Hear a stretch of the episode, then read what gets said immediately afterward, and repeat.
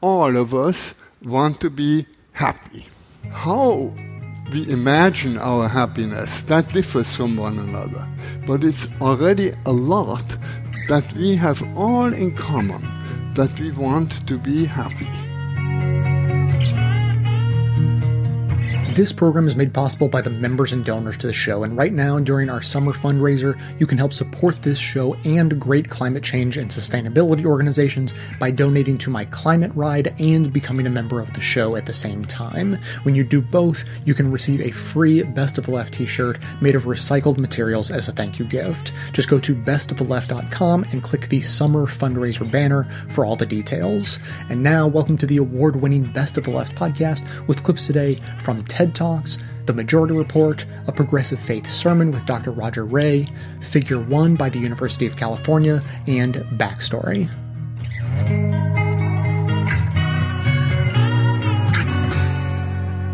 What keeps us healthy and happy as we go through life?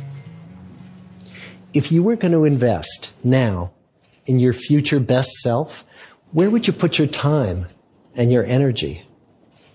There was a recent survey of millennials asking them what their most important life goals were. And over 80% said that a major life goal for them was to get rich.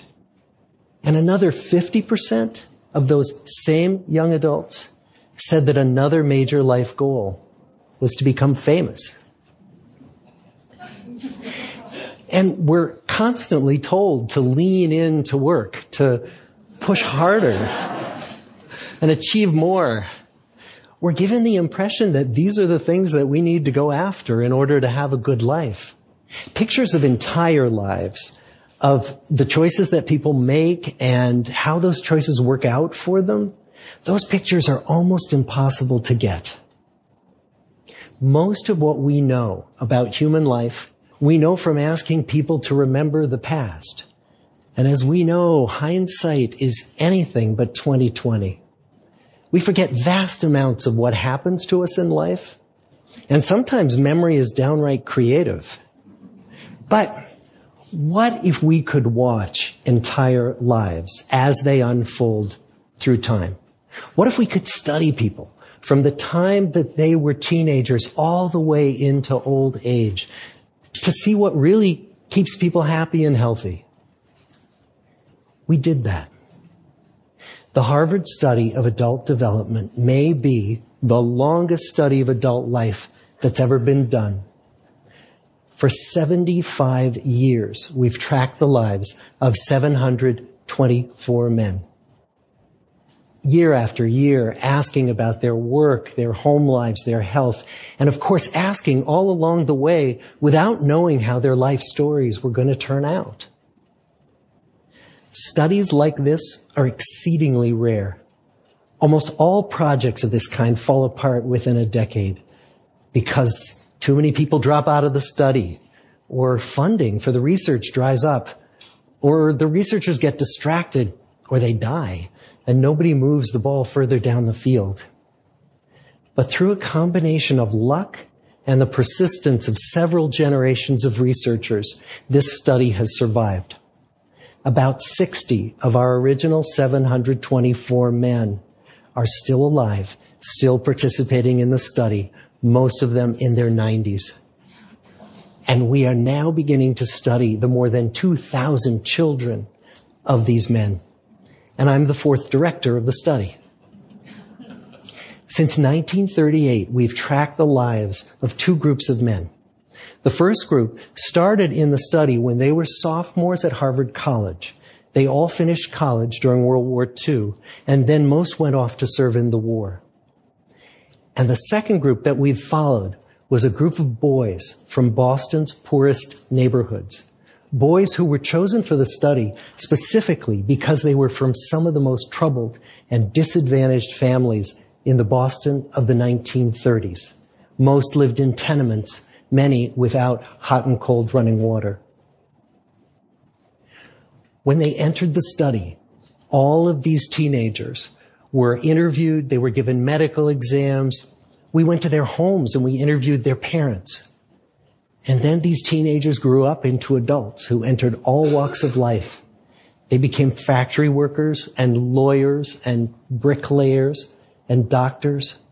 One president of the United States.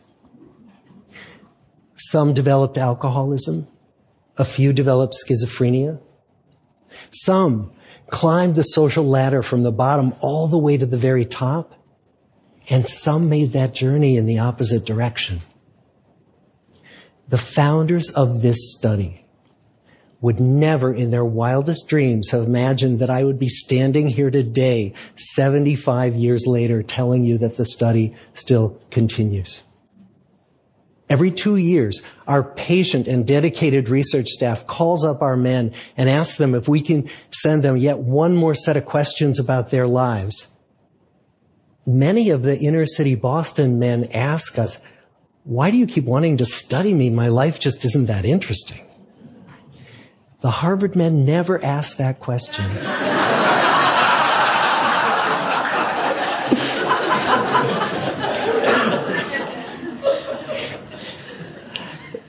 Get the clearest picture of these lives, we don't just send them questionnaires. We interview them in their living rooms. We get their medical records from their doctors. We draw their blood. We scan their brains. We talk to their children. We videotape them talking with their wives about their deepest concerns. And when about a decade ago we finally asked the wives if they would join us as members of the study, many of the women said, you know, it's about time. So what have we learned? What are the lessons that come from the tens of thousands of pages of information that we've generated on these lives? Well, the lessons aren't about wealth or fame or working harder and harder. The clearest message that we get from this 75 year study is this. Good relationships keep us happier and healthier. Period. We've learned three big lessons about relationships. The first is that social connections are really good for us and that loneliness kills. It turns out that people who are more socially connected to family, to friends, to community are happier, they're physically healthier, and they live longer than people who are less well connected. And the experience of loneliness turns out to be toxic people who are more isolated than they want to be from others find that they are less happy, their health declines earlier in midlife, their brain functioning declines sooner, and they live shorter lives than people who are not lonely.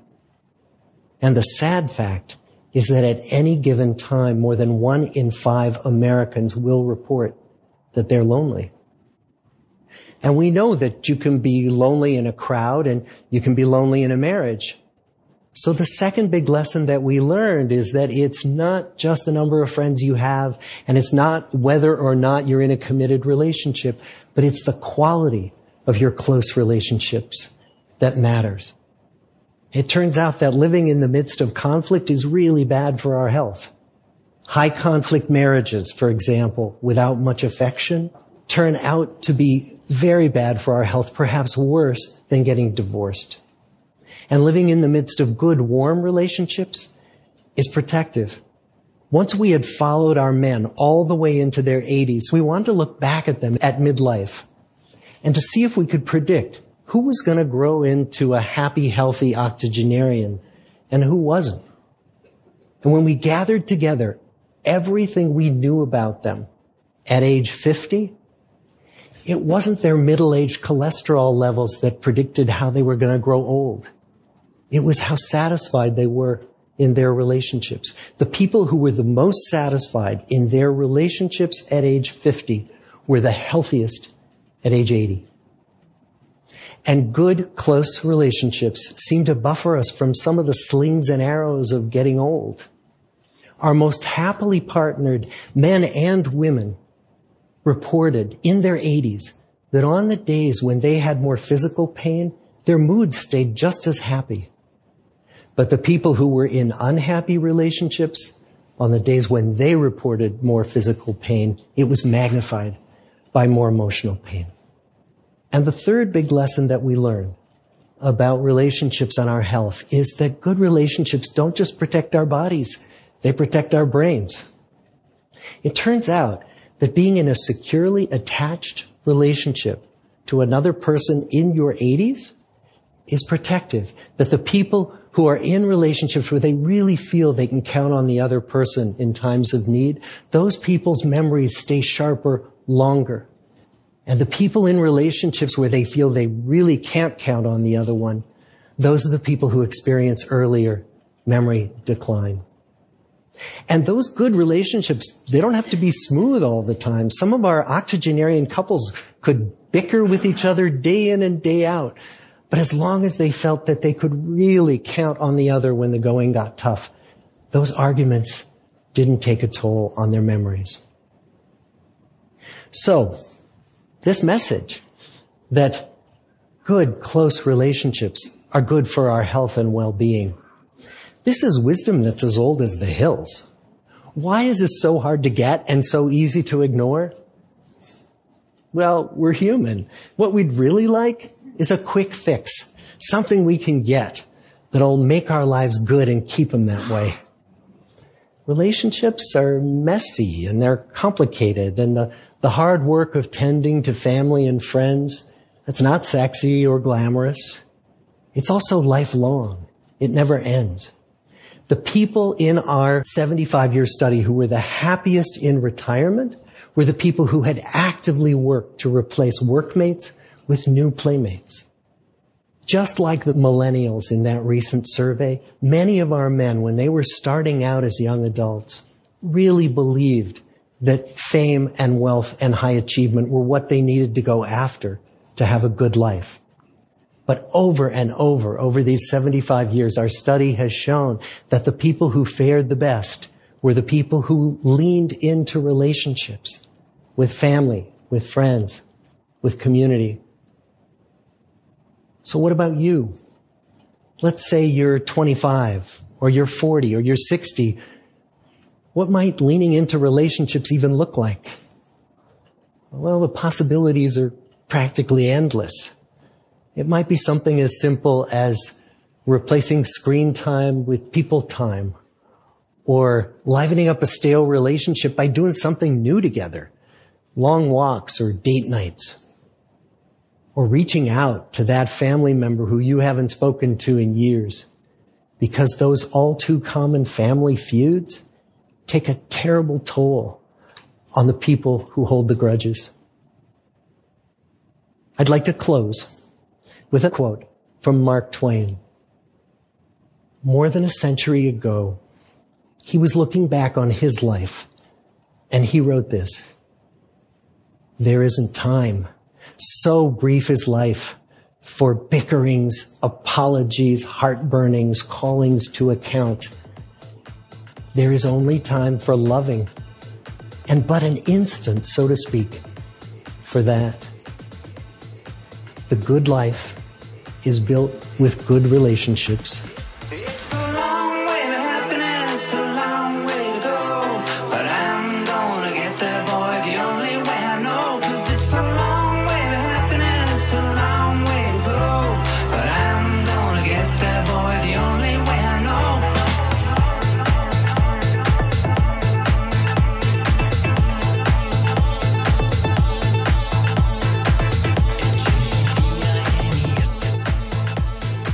Does inequality drive unhappiness? And what are the most happy and unhappy countries in the world?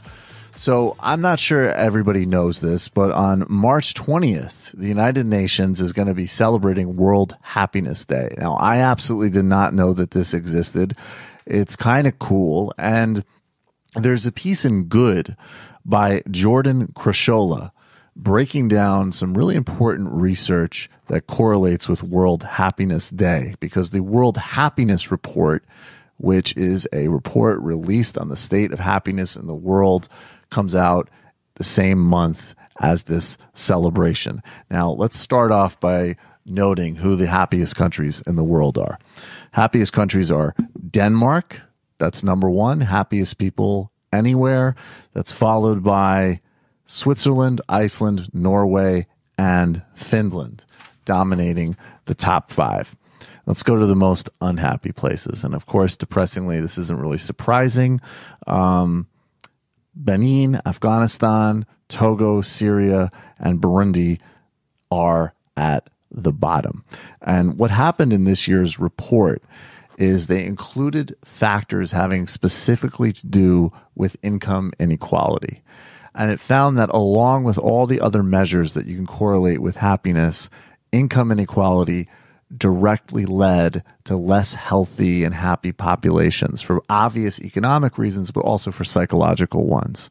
So we can see in this World Happiness Report that inequality, again, is not only a material crisis and a moral problem, it's also a psychological one. Uh, Daniel Goleman has written about how wealth inequality can exacerbate a lack of empathy. There's literature on wealth inequality and lack of mental health.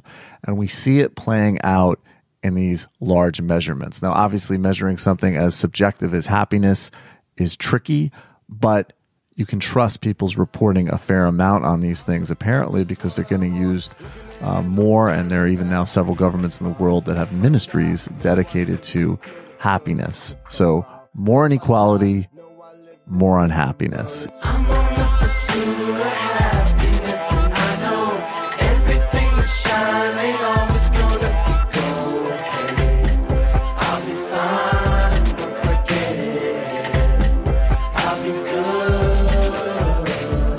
Today's episode is sponsored by the Dollar Shave Club. DollarShaveClub.com delivers amazing razors right to your door for a third of the price of what the greedy razor corporations charge, which means you can shave with a fresh blade anytime you want.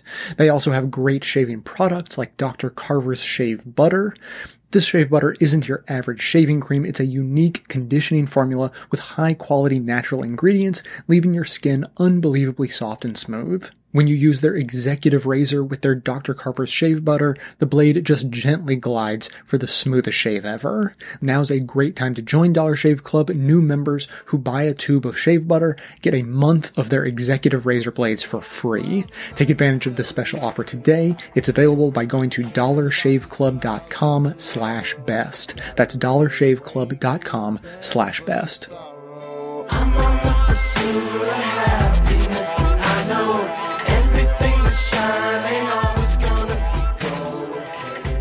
When I was a grad student at grad student at Vanderbilt, I took a field placement one semester in a mental health center in Bowling Green, Kentucky to get supervised experience in counseling. And a young psychologist on the staff there had a bumper sticker on his car that read, happiness is an inside job.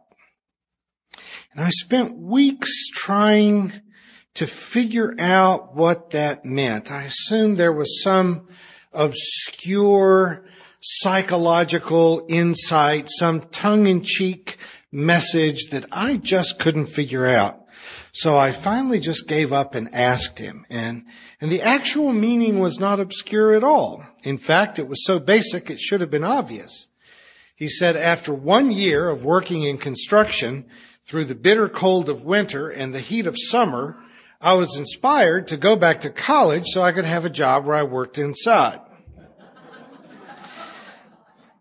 It was probably a meaningless exchange for him, but I remember it from 30 years ago because for me it was like a moment with a Zen master.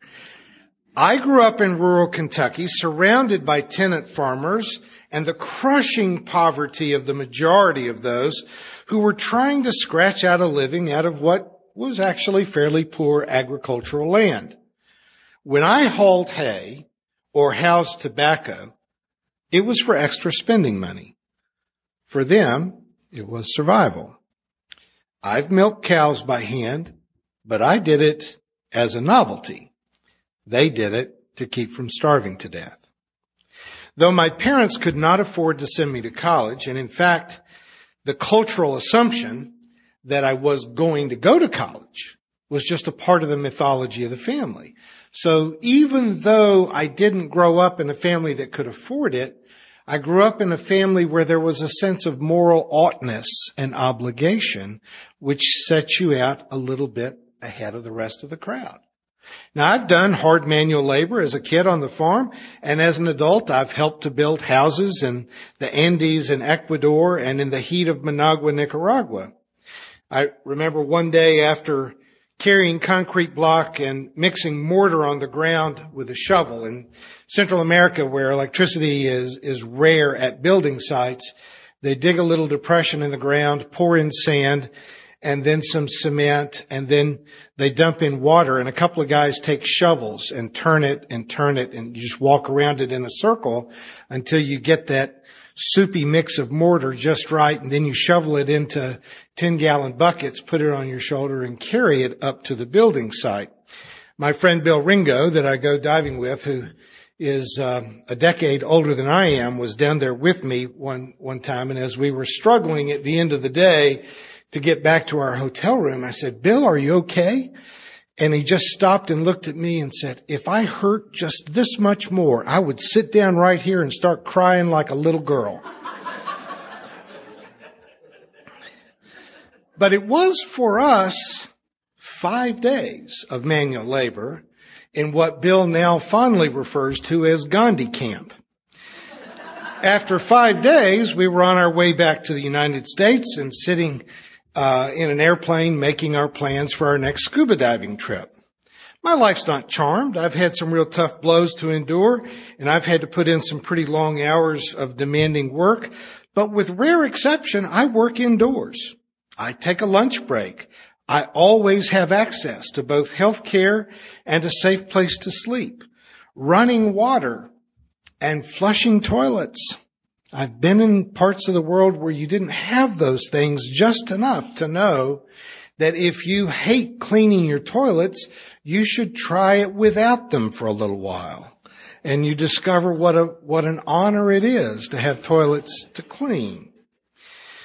But more than that, I was born into the dominant race of the dominant gender in the dominant nation of the world. There is no predictor of success in life that is greater than being born white, male, heterosexual, and Protestant in North America. It is fair for everyone in the world to compete for the same finish line in a race as long as they have the same starting line. But white men in America get a solid head start long before minorities or women ever get to start the race. White privilege is not just a thing. It's an almost undefeatable thing, even while it defies definition and detection. We're sometimes just mystified by the complaints of minorities because from the perspective, particularly the perspective of a white male in the middle class, it looks like we live in a universe where everything is equal and maybe even the scale is tipped in the favor of minorities. But if you're on the other side of the fence, and, and even with the complaints that we've had from the University of Missouri lately from minority students, there are so many people that just don't see it, just don't understand. And naturally, they found an African American student here at MSU to, to cry out that it was an unfair complaint. And that is just how weird white privilege is. It is sometimes so hard to see that even minorities refuse to accept its presence. For those of you who, like me, watched both of the uh, Republican debates on TV that have taken place so far, the mere fact that white male millionaires can look into a camera and say with a straight face that salaries in America are too high, when, when the greatest challenge to the continued existence of our country as a, a capitalist democracy is income disparity, and they're even able to say income disparity is the largest single issue and still look straight into a camera and say, no, I don't favor a raise in the minimum wage. Wages in America are too high and have to be lowered for us to be competitive. If you've ever doubted white privilege, just play that clip again. They can pay lip service to the fact that wage disparity is destroying our country, but their only solution to it when asked point blank is to make it even worse. If I may mix my literary genres, images just a bit, they sounded to me very much like an odd combination of Voldemort and Ebenezer Scrooge. I don't want to make Ben Carson a running theme in my preaching for the next several months, but as the minority on the stage who said that the United States went from its birth to being the dominant economic force in the world in one century because he said of the positive economic environment. A black man saying that our country's first hundred years saw an economic rise because of the positive economic environment in what most historians call slavery. Or as uh, I think uh, Stephen Colbert called uh, our uncompensated intern program that we ran in the United States for a couple of hundred years. But folks, as we near our Thanksgiving observance, I would like to add one more thing to our awareness of white privilege in America. As morally bankrupt as the treatment of European settlers was of their African slaves, and as horrible as the ethnic cleansing of Native Americans was, and the historical aspect that usually goes untold is the fact that the takeover of North America from tens of millions of Native Americans who were living here was largely because of the diseases that we brought from Europe. So unprepared to face the illnesses that most Europeans had learned to survive were the native tribes that entire villages of Native Americans simply collapsed under the weight of their casualty count. There were villages where people died so fast in such numbers that they didn't even bury their dead. They abandoned their villages. And along with it, a lot of why we know so little about Native American spirituality is that the death toll was so high and so fast that they abandoned their uh, spiritual artifacts and many of their rituals because they believed their gods had turned against them. The reason why there are so many cities in America with Field as their last name. There's more than 40 Springfields in the United States, a lot of Mansfield, Fairfield, Greenfield, and so on, is because as the settlers moved west, they simply found fields that had been abandoned.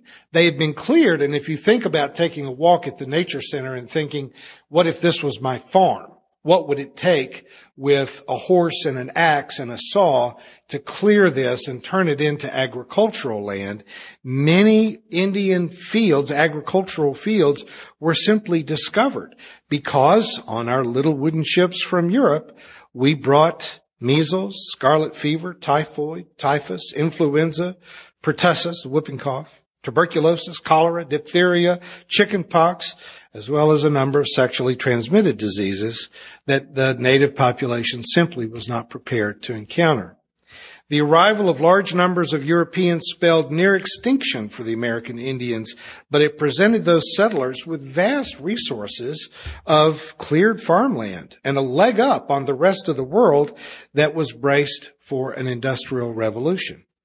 So no one, no one in modern America can claim to be a self-made person without acknowledging that our forebears inherited a continent from Native Americans and an infrastructure due in large part to the uncompensated labor of African slaves and barely compensated labor of Chinese road workers. Once the Civil War was over and slavery was wiped out, all the slave ships simply started going to Asia and capturing Chinese. To be shanghaied was uh, a term that was brought up that they would go to uh, rural areas of China, tell them that they had jobs for them in Shanghai, and they would end up in California. That they were literally stolen from their families and put to work building America's railroads. And for all of the talk about building a wall between us and Mexico, the same people screaming for a wall now will be wanting to tear it down when they find out what our fruits and vegetables would cost with three digit inflation year after year. No one who owns a farm, no one who owns a hotel, no one who owns a restaurant really wants to endure the spike in labor prices that would result if we actually had a wall between us and Mexico. Not to mention if we followed through with the deportation of millions upon millions of laborers. If wealth were actually predicated on hard work and frugality, the richest people in the world would not live in Silicon Valley.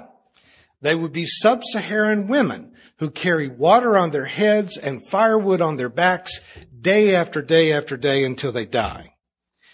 No one here in this room ever killed an Indian. No one here ever owned a slave. But everyone here has dramatically benefited from the theft of land from the Indians and the labor of African slaves. At this point, we are all connected. No one is an island and no one can take credit for their success as a standalone event. Now you can get a head start in a race and still lose it. it, it we do have to engage in our own success, but no one can claim that whatever they have, they have by virtue of their own hard work. Therefore, we have a very basic, moral, logical, just obligation to pay it forward to the next generation, to the next person who is trying to make it. Many of us here did not come from wealthy families who sent us to college. I not only worked and put myself through college, but in the latter years of my graduate school, my parents had fallen on economic hard times and I had to help support them. The difference was in the 1980s, you could do that. It could be done. Now it is not possible to do it. That era of American history in which a poor white guy from rural America could end up going to Harvard is just about over. There's very rare exceptions that people can emerge from that kind of poverty and have a shot at that kind of education. So with gratitude in our hearts for the opportunities that we have been given for the nation and the culture which we inherited, we owe it to the next generation to make it possible for them to work their way through college, to earn enough from a job to eventually be able to buy a house, to save for retirement, and to choose to have two or three kids if their nerves can handle it. The perspective of selfishness that has become rampant in our nation is not just a failure of capitalism. It is a moral failing, a spiritual vacuum in which we really need to infuse a more responsible and mature appreciation with hearts filled with thanksgiving in order to give the people that come after us a fair shot at life. Power and greed have become the unnamed sacraments of our society, but that's not who we are. That's not who we choose to be. And that certainly is not what makes this or any other nation great. That is what made feudal Europe such an economic disaster that people wanted to flee to settle the new world. We can do better, and there is no time like the present to get started.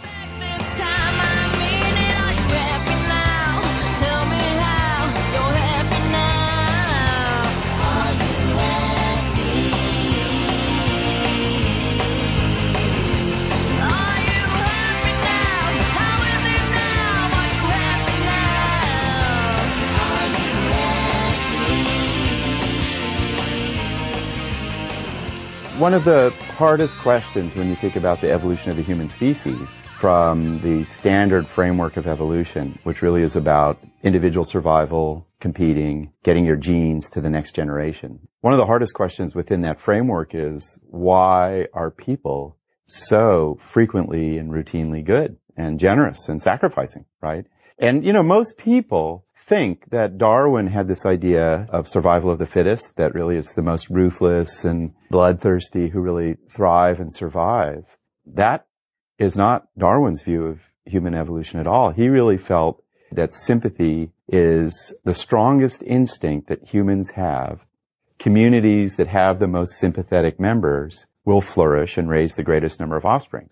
That notion of Darwin's led to this sense that out of the vulnerability of our offspring emerged First of all, social structures like cooperative caregiving, and then also physiological systems shaped by evolution to help us take care of the carriers of our genes, our, our offspring. We have learned from neuroscience down at UCLA that if you feel physical pain, a part of your brain lights up. And if I see you have that physical pain, the same part of my brain lights up. It's as if we're wired to have the same experience of other people.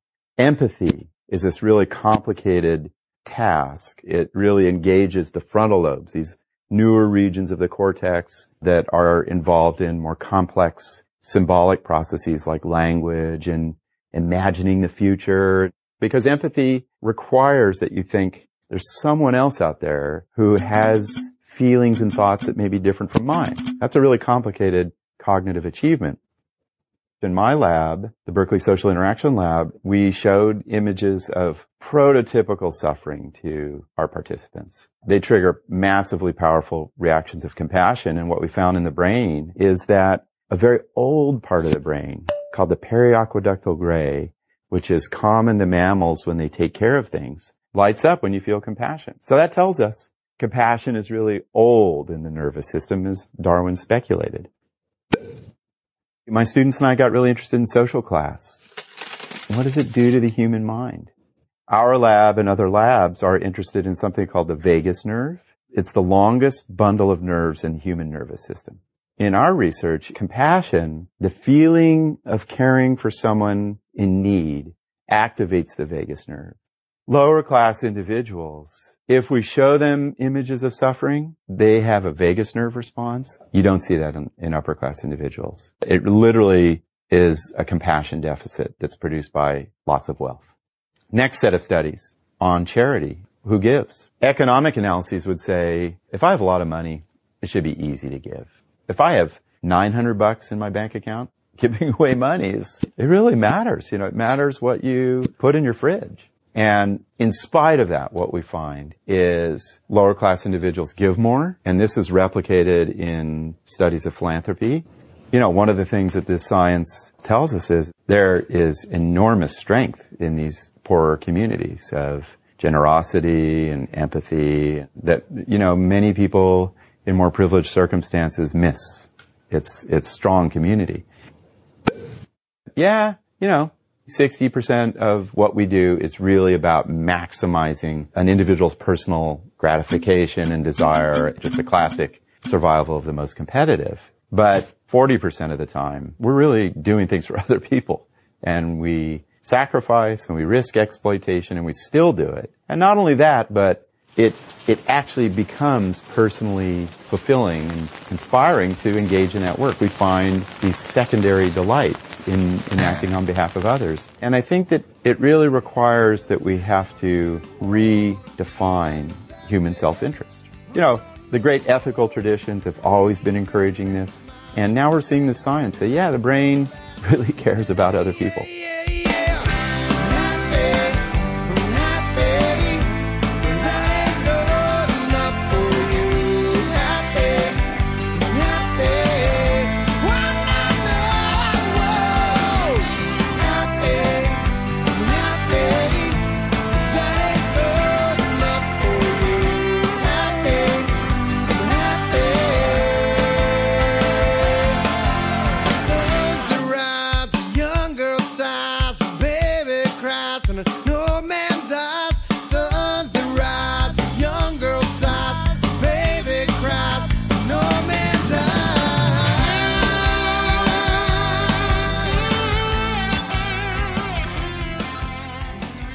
Going to begin today with a big debate over a tiny mark, a period, or maybe a comma. It's found in the Declaration of Independence, the sort of thing scholars love to argue about. I don't uh, buy the, the diacritical marks explanation as an explanation for why those dashes are there in both. The abandonment of heavy capitalization the rational use of italics and caps and small caps. I'm not sure he really distinguishes between a period and a dash, for instance. Whoa, so oh, now, if you have no idea what any of that means, neither do we. But that's okay. We sent reporter Jessica Smith to cover a recent conference at the National Archives in Washington, D.C. called Punctuating Happiness, and we asked her to help us unpack this controversy. Yeah, Peter, it was very dense. And for a non academic like me, it was very intimidating. And I will admit to you that for the first hour or so, I sat in the back Googling terms like diacritical mark and syllogism, just so I could try and follow the discussion. But, um, wow. you know, when I calmed down, it started to come into focus. And the question they were debating was pretty clear. The question was Is there a comma or a period after the phrase pursuit of happiness? A comma or a period? It's not an easy question to answer, actually. The Declaration's original parchment is really faded. All you see in that spot now is a smudge. The most common reproduction of the Declaration, what you see on souvenir mugs and in textbooks, shows a period. But that version was copied from an engraving of the original made in 1823. And Peter, it doesn't help that Thomas Jefferson didn't include a period in any of his drafts of the Declaration, sometimes used a comma, sometimes a semicolon. And so, all these scholars were packed into this conference at the National Archives to settle the issue. They fell into two camps. Let's call them Team Comma and Team Dot. So you're in the dot camp. I'm pro dot. So that is Woody Holton. We can call him Team Dot. He teaches history at the University of South Carolina. What I do when I see a period, I breathe. And it's while you're breathing, you're sort of inhaling that last thought. And so I'm pro dot because I think it will cause people to pause when they read that key phrase, which certainly is my personal favorite phrase. And I think it is for most Americans life, liberty, and the pursuit of happiness. And so there's actually, I think, some danger in removing that dot.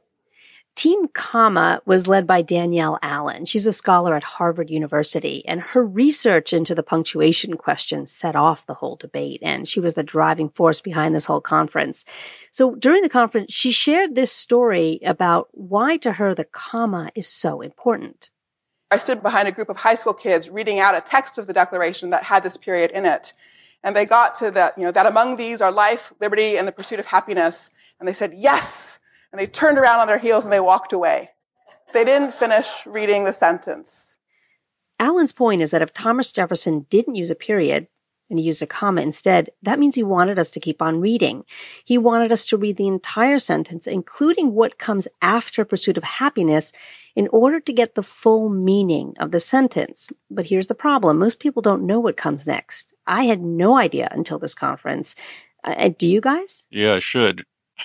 I'll let Allen fill you in. Among these are life, liberty, and the pursuit of happiness. That to secure these rights, governments are instituted among men, driving their just powers from the consent of the governed. That whenever any form of government becomes destructive of these ends, it is the right of the people to alter or to abolish it, and to institute new government, laying its foundation on such principles and organizing its powers in such form as to them shall seem most likely to affect their safety and happiness. Well, I can understand why those kids stop. yeah. Yes, it's really, really long.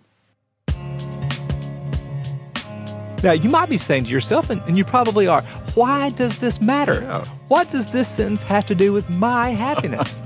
but it matters. And Allen says that when you read the whole sentence, the logic changes. Um, she says ideas like laying a foundation of new government pop out.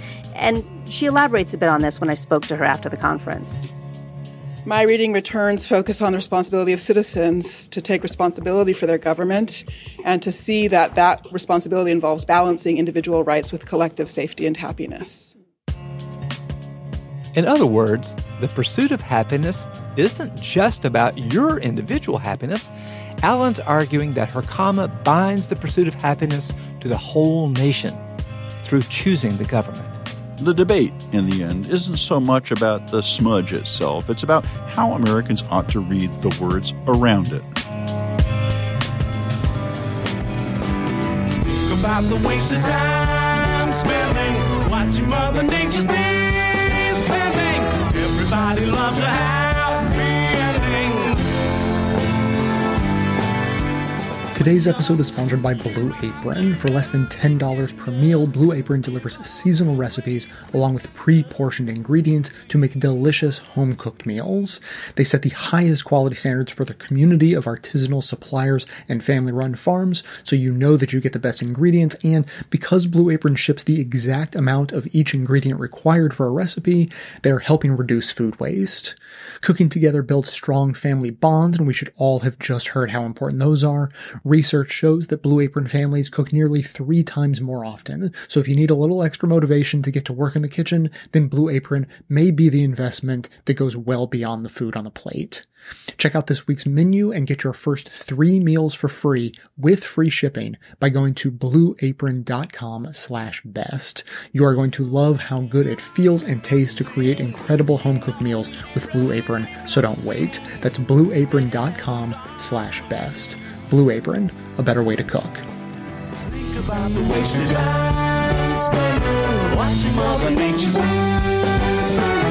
Everybody loves a happy Don't you just love a happy ending? Oh yeah, so do I. And all your love will shine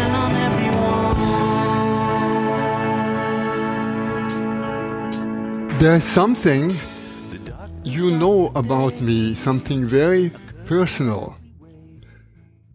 And there's something I know about every one of you that's very central to your concerns. There's something that we know about everyone we meet anywhere in the world on the street that is the very mainspring of whatever they do and whatever they put up with. And that is that all of us want to be happy. In this we are all together. How we imagine our happiness, that differs from one another. But it's already a lot that we have all in common, that we want to be happy. Now, my topic is gratefulness. How is the connection between happiness and gratefulness. Many people would say, well, that's very easy. When you are happy, you are grateful. But think again. Is it really the happy people that are grateful? We all know quite a number of people who have everything that it would take to be happy, and they are not happy because they want something else, so they want more of the same. And we all know people who have lots of misfortune. Misfortune that we ourselves would not want to have. And they are deeply happy. They radiate happiness. We are surprised. Why? Because they are grateful. So it is not happiness that makes us grateful. It's gratefulness that makes us happy. If you think it's happiness that makes you grateful, think again. It's gratefulness that makes you happy. Now, we can ask, what really do we mean by gratefulness? And how does it work? I appeal to your own experience. We all know from experience how it goes. We experience something that's valuable to us. Something's given to us that's valuable to us. And it's really given. These two things have to come together. We have to, it has to be something valuable and it's a real gift. You haven't bought it, you haven't earned it, you haven't traded it in, you haven't worked for it, it's just given to you. And when these two things come together, something that's really valuable to me, and I realize it's freely given, then gratefulness spontaneously rises in my heart, happiness spontaneously rises in my heart. That's how gratefulness happens. Now, the key to all this is that we can not only experience this once in a while, we can not only have grateful experiences, we can be people who live gratefully. Grateful living, that is the thing. And how can we live gratefully?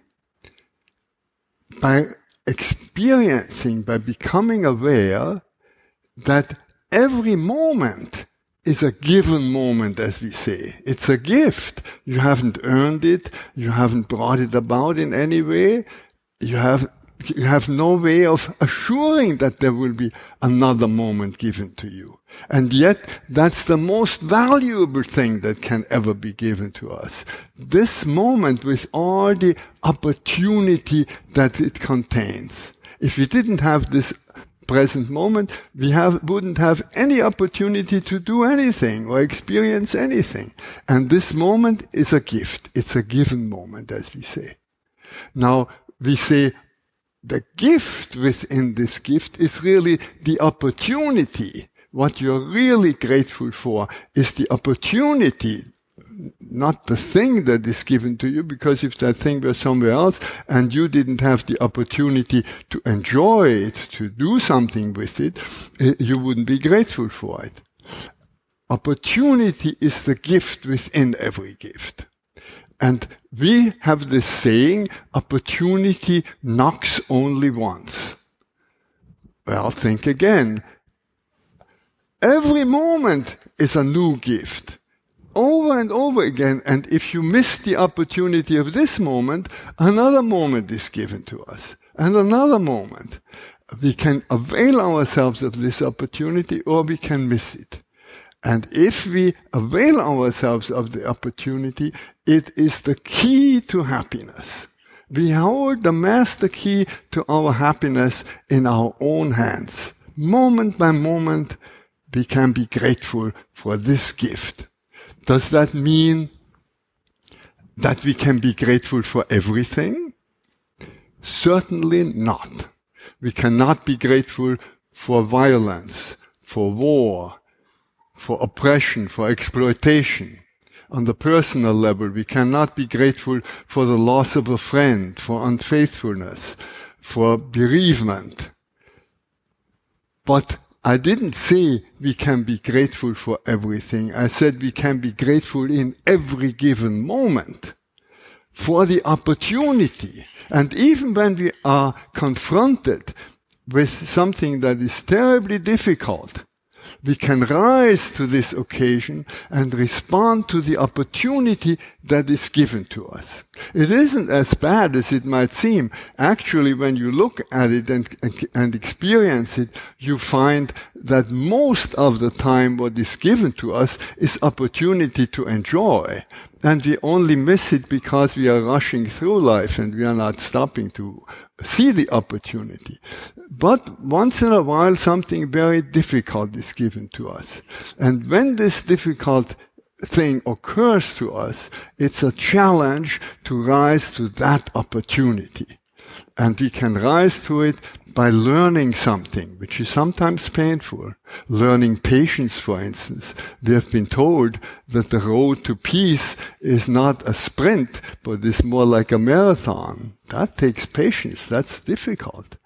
Uh, it may be to stand up for your opinion, to stand up for your conviction. That's an opportunity that is given to us. To learn, to suffer, to stand up all these opportunities are given to us, but they are opportunities and those who avail themselves of those opportunities are the ones that we admire. They make something out of life. And those who fail uh, get another opportunity. We always get another opportunity. That's the wonderful richness of life. So, how can we find a method that will harness this? How can each one of us find a method for living gratefully, not just once in a while being grateful, but moment by moment to be grateful? How can we do it? It's a very simple method. It's so simple that uh, it's actually what we were told as children when we learned to cross the street. Stop, look, go. That's all. But how often do we stop? We rush through life. We don't stop. We miss the opportunity because we don't stop. We have to stop. We have to get quiet and we have to build stop signs into our lives. When I was uh, in Africa some years ago and then came back, I noticed water. In Africa, uh, where I was, I didn't have drinkable water. Every time I turned on the faucet, I was overwhelmed. Every time I clicked on the light, I was so grateful. It made me so happy. But after a while, this wears off. So I put little stickers on the light, on the light switch and on the water faucet. And every time I turned on, water. So we, you leave it up to your own imagination. You can find whatever works best for you, but you need stop t- in your life. And when you stop, then the next thing is to look you look, you open your eyes, you open your ears, you open your nose, you open all your senses for this wonderful richness that is given to us. If there's no end to it, that, that is what life is all about. To enjoy, to enjoy what is given to us. But then we can also open our hearts, our hearts for the opportunities, for the opportunities also to help others to make others happy because nothing makes us more happy than when all, all of us are happy. And when we open our hearts to the opportunities, the opportunities invite us to do something. And that is the third. Stop, look, and then go and really do something. And what we can do is whatever life offers to you in that present moment, mostly it's the opportunity enjoy. Uh, sometimes it's something more difficult, but whatever it is, if we take this opportunity, go with it. We are creative. That, those are the creative people. And that little stop, look, go is such a potent seed that it can revolutionize our world. Because uh, we need, we are at, at the present moment in the middle of a change of consciousness. And you will be surprised if you I'm always surprised when I hear how many times this word gratefulness and gratitude comes up. Everywhere you find it, a grateful airline, a restaurant gratefulness, a cafe gratefulness, a wine that is gratefulness. Yes, I've even come across a toilet paper that's brand is called thank you. there is a wave of gratefulness because people are becoming aware how important this is and how this can change our world. It can change our world in immensely important ways. Because if you're grateful, you're not fearful. And if you're not fearful, you're not violent.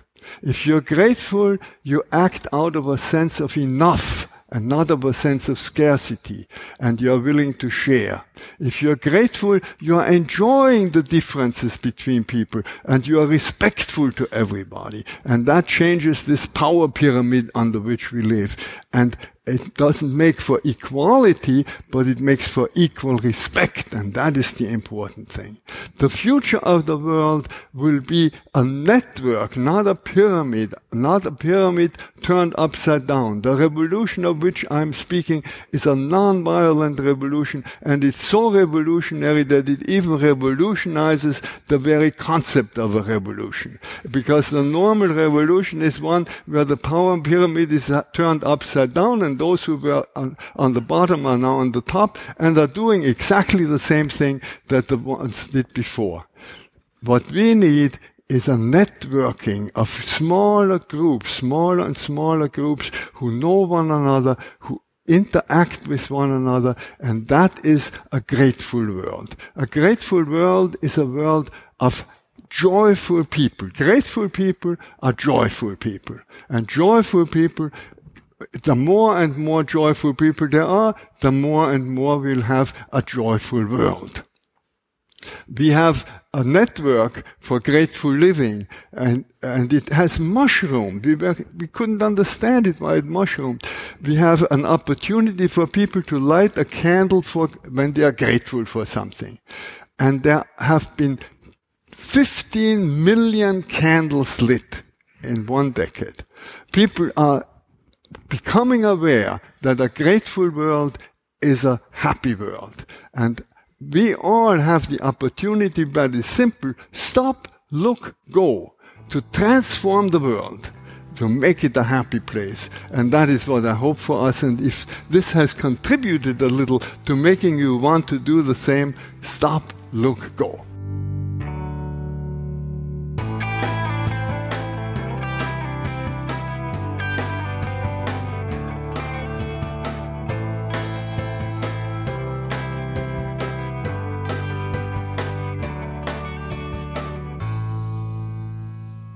We just heard clips featuring first a TED Talk from Robert Waldinger drawing lessons from the longest study on happiness.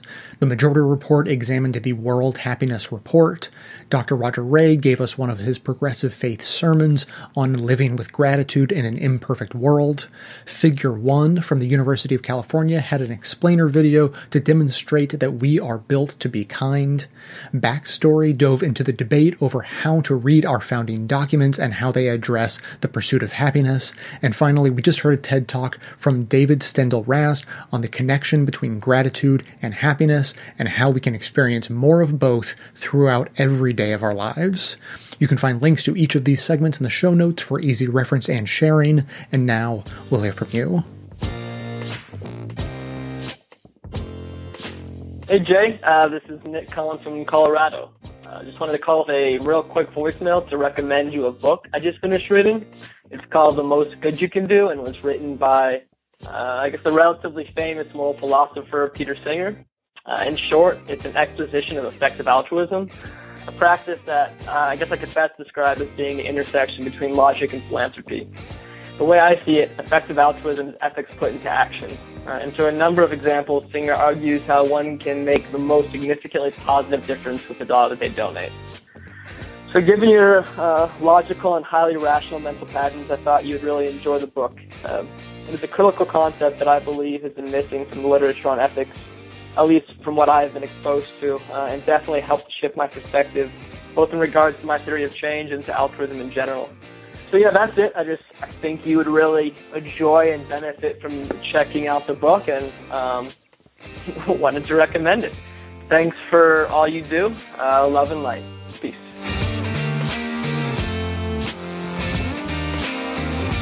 Hi Jay, my name is Jeff from Massachusetts, and I just had three quick comments on um, voting rights in America.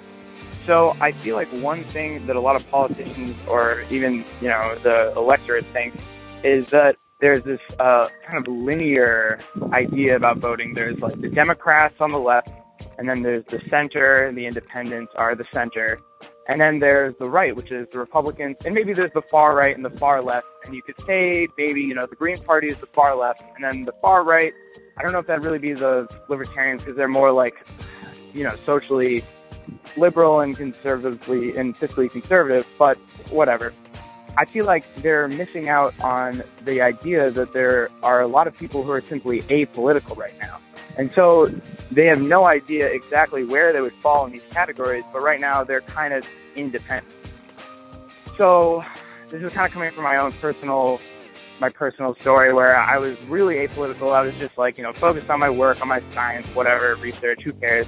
And then I heard your show, loved it, got really into it, and I realized like all of the, that I'm, what, I'm, what I'm doing would be totally useless without a political system to implement it or to use it for the right reason. So then I got political, and I didn't start from the middle and work my way left. I just started right at the left.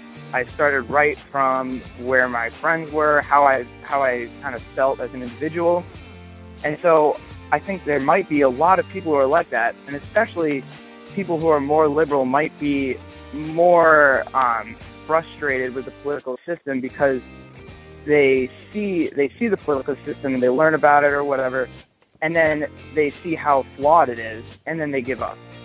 Whereas maybe I mean I'm I can't I'm not going to make any more assumptions. Um, But anyway, that's my first comment is that there's an assumption that independents are in the middle when really they're all over the spectrum and maybe even more to the left. Don't know if there's anything to support that. Secondly, I think that there should be a national holiday the Monday before voting. It just makes no sense that we have this democracy that we celebrate, but we don't celebrate it. We only celebrate in words, we don't celebrate it in person or in any substantial way other than that. And if anything, we have to we have to work on the day that we vote, that we exercise this incredible right. Why not have a day before and maybe even the weekend before where you can do like like you know early voting that kind of thing, and you can get together and discuss and have like you know celebration of the right to vote. Just a thought, and it'd probably be a lot better uh, received than mandatory um, voting because I'm sure you know Republicans or conservatives would say this is a voting tax or this is like a, a voting restriction or something like that. So the last thing is, um, this is coming from a really, uh, probably, probably a naive standpoint, is I don't really see the purpose of having private political parties anymore. I think early on, you know, there wasn't as much communication, there wasn't as much information about a candidate, and so political parties were a way of saying, of, of knowing someone in that party, and they get to say, yeah, I support this candidate. It's when endorsements were huge. It made it, it made or broke a candidate. And I don't think, you know, with the internet, with um, a lot of different social media, a lot of different ways to get out to the public, I don't think we need endorsements from other people, especially these older politicians who aren't, you know, really on board with the, the growing movements of uh, the younger generation and of the more progressive generation. So, um, so three things, right? Independents are not always in the center. Uh, there should be a um, national holiday the Monday before voting. And the third thing, uh, we should just get rid of political parties because I don't think we need this the system in place. Anyways, um, love your show. Thanks for uh, putting it out there. Have a good one. Bye.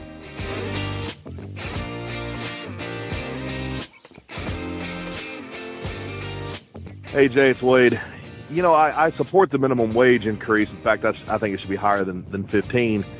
Uh, my, my issue with the minimum wage has always been that it sucks all the energy out of out of the debates. It takes everything. Uh, for me, the, a much bigger issue, a much bigger threat facing the the American uh, worker is automation. Automation's already here, and it's it's just going to continue. And automation is the only thing that can take your wages from minimum to zero. And I, this worries me. It, it really does. I don't understand how we're going to put millions of people out of work and expect the economy to continue, even if you have a guaranteed minimum, which I think is uh, the only the only way to uh, you know basic way anyway to deal with with with that problem.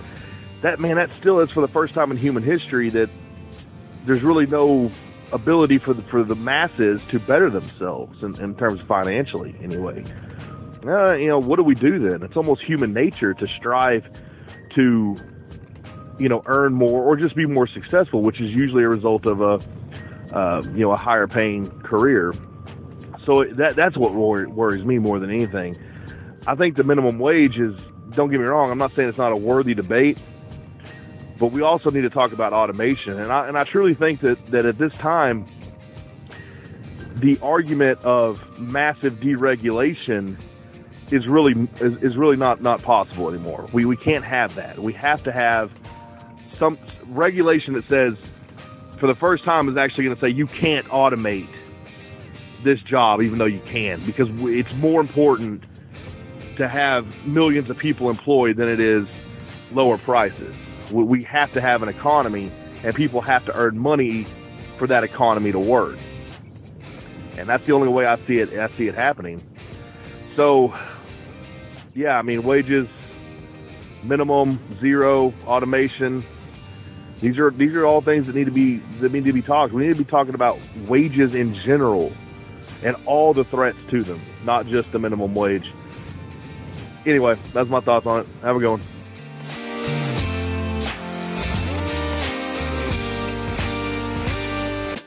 Thanks for listening, everyone. Thanks to the volunteers who helped gather clips to make this show possible. Thanks to Amanda Hoffman for all of her work on our social media outlets and activism segments. And thanks to all those who called into the voicemail line. If you'd like to leave a comment or question of your own to be played on the show, simply record a message at 202 999 3991.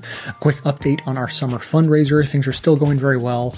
A quick reminder that my brother and I combined are forming the Best of Left team doing a climate ride. So we're riding over 300 miles from Bar Harbor, Maine to Boston, Massachusetts over a five day period. And we set a goal of, I think the exact number was $5,600. So $2,800 each. I have reached my goal and Sean now is within a measly $150 of his goal. I've been helping him raise money through the show with your help, of course. And so things are going very well. Uh, combined, we have a total of 130 donors and I've set a secondary goal of getting 200 donors. Doesn't matter how much you donate. I just love the idea of lots of people chipping in, even if it's five bucks, chip in five bucks. And uh, so the most recent donors who have chipped in, thanks of course to Sachivan, Pat, Adam, Robin Elaine, Amy, Laura, Andrew, Shane, Stephanie, Benjamin, and three anonymous donors. So we are getting down to the wire here. We have less than two weeks to go, and I think it's clear we are going to hit our uh, fundraising total in terms of dollars. I would love for just 70 more people to chip in any amount of money just to get your name on the board. I would love to see that nice round 200 number uh, in terms of number of donors. And remember that uh, this is all part of our summer fundraiser. So if you're interested in getting a free t-shirt or hoodie and you want to sign up as a member of the show at the same time as you contribute to the climate ride, uh, this month is the last time that these shirts are going to be available. Uh, I'm giving away these uh, apparel items, which are fantastic. They're made, believe it or not, of recycled plastic bottles, and yet they are some of the softest, most durable clothes I've ever owned. And uh, so that can be yours, but they're not available at any time other than during this fundraiser. So clock is ticking on that offer. For all the details, go to bestoftheleft.com and click on the big summer fundraiser banner. You can't miss it. Now, today, the other thing I'm going to talk to you about is uh, what's going on in my life. It, it, would feel very odd, honestly, to talk about anything else, um, because the fact of it is that death is hanging over my family right now, which is a completely new experience for me. And so I thought that not only uh, were we about due for a happier, more upbeat kind of episode, but honestly, I, I just needed it for myself.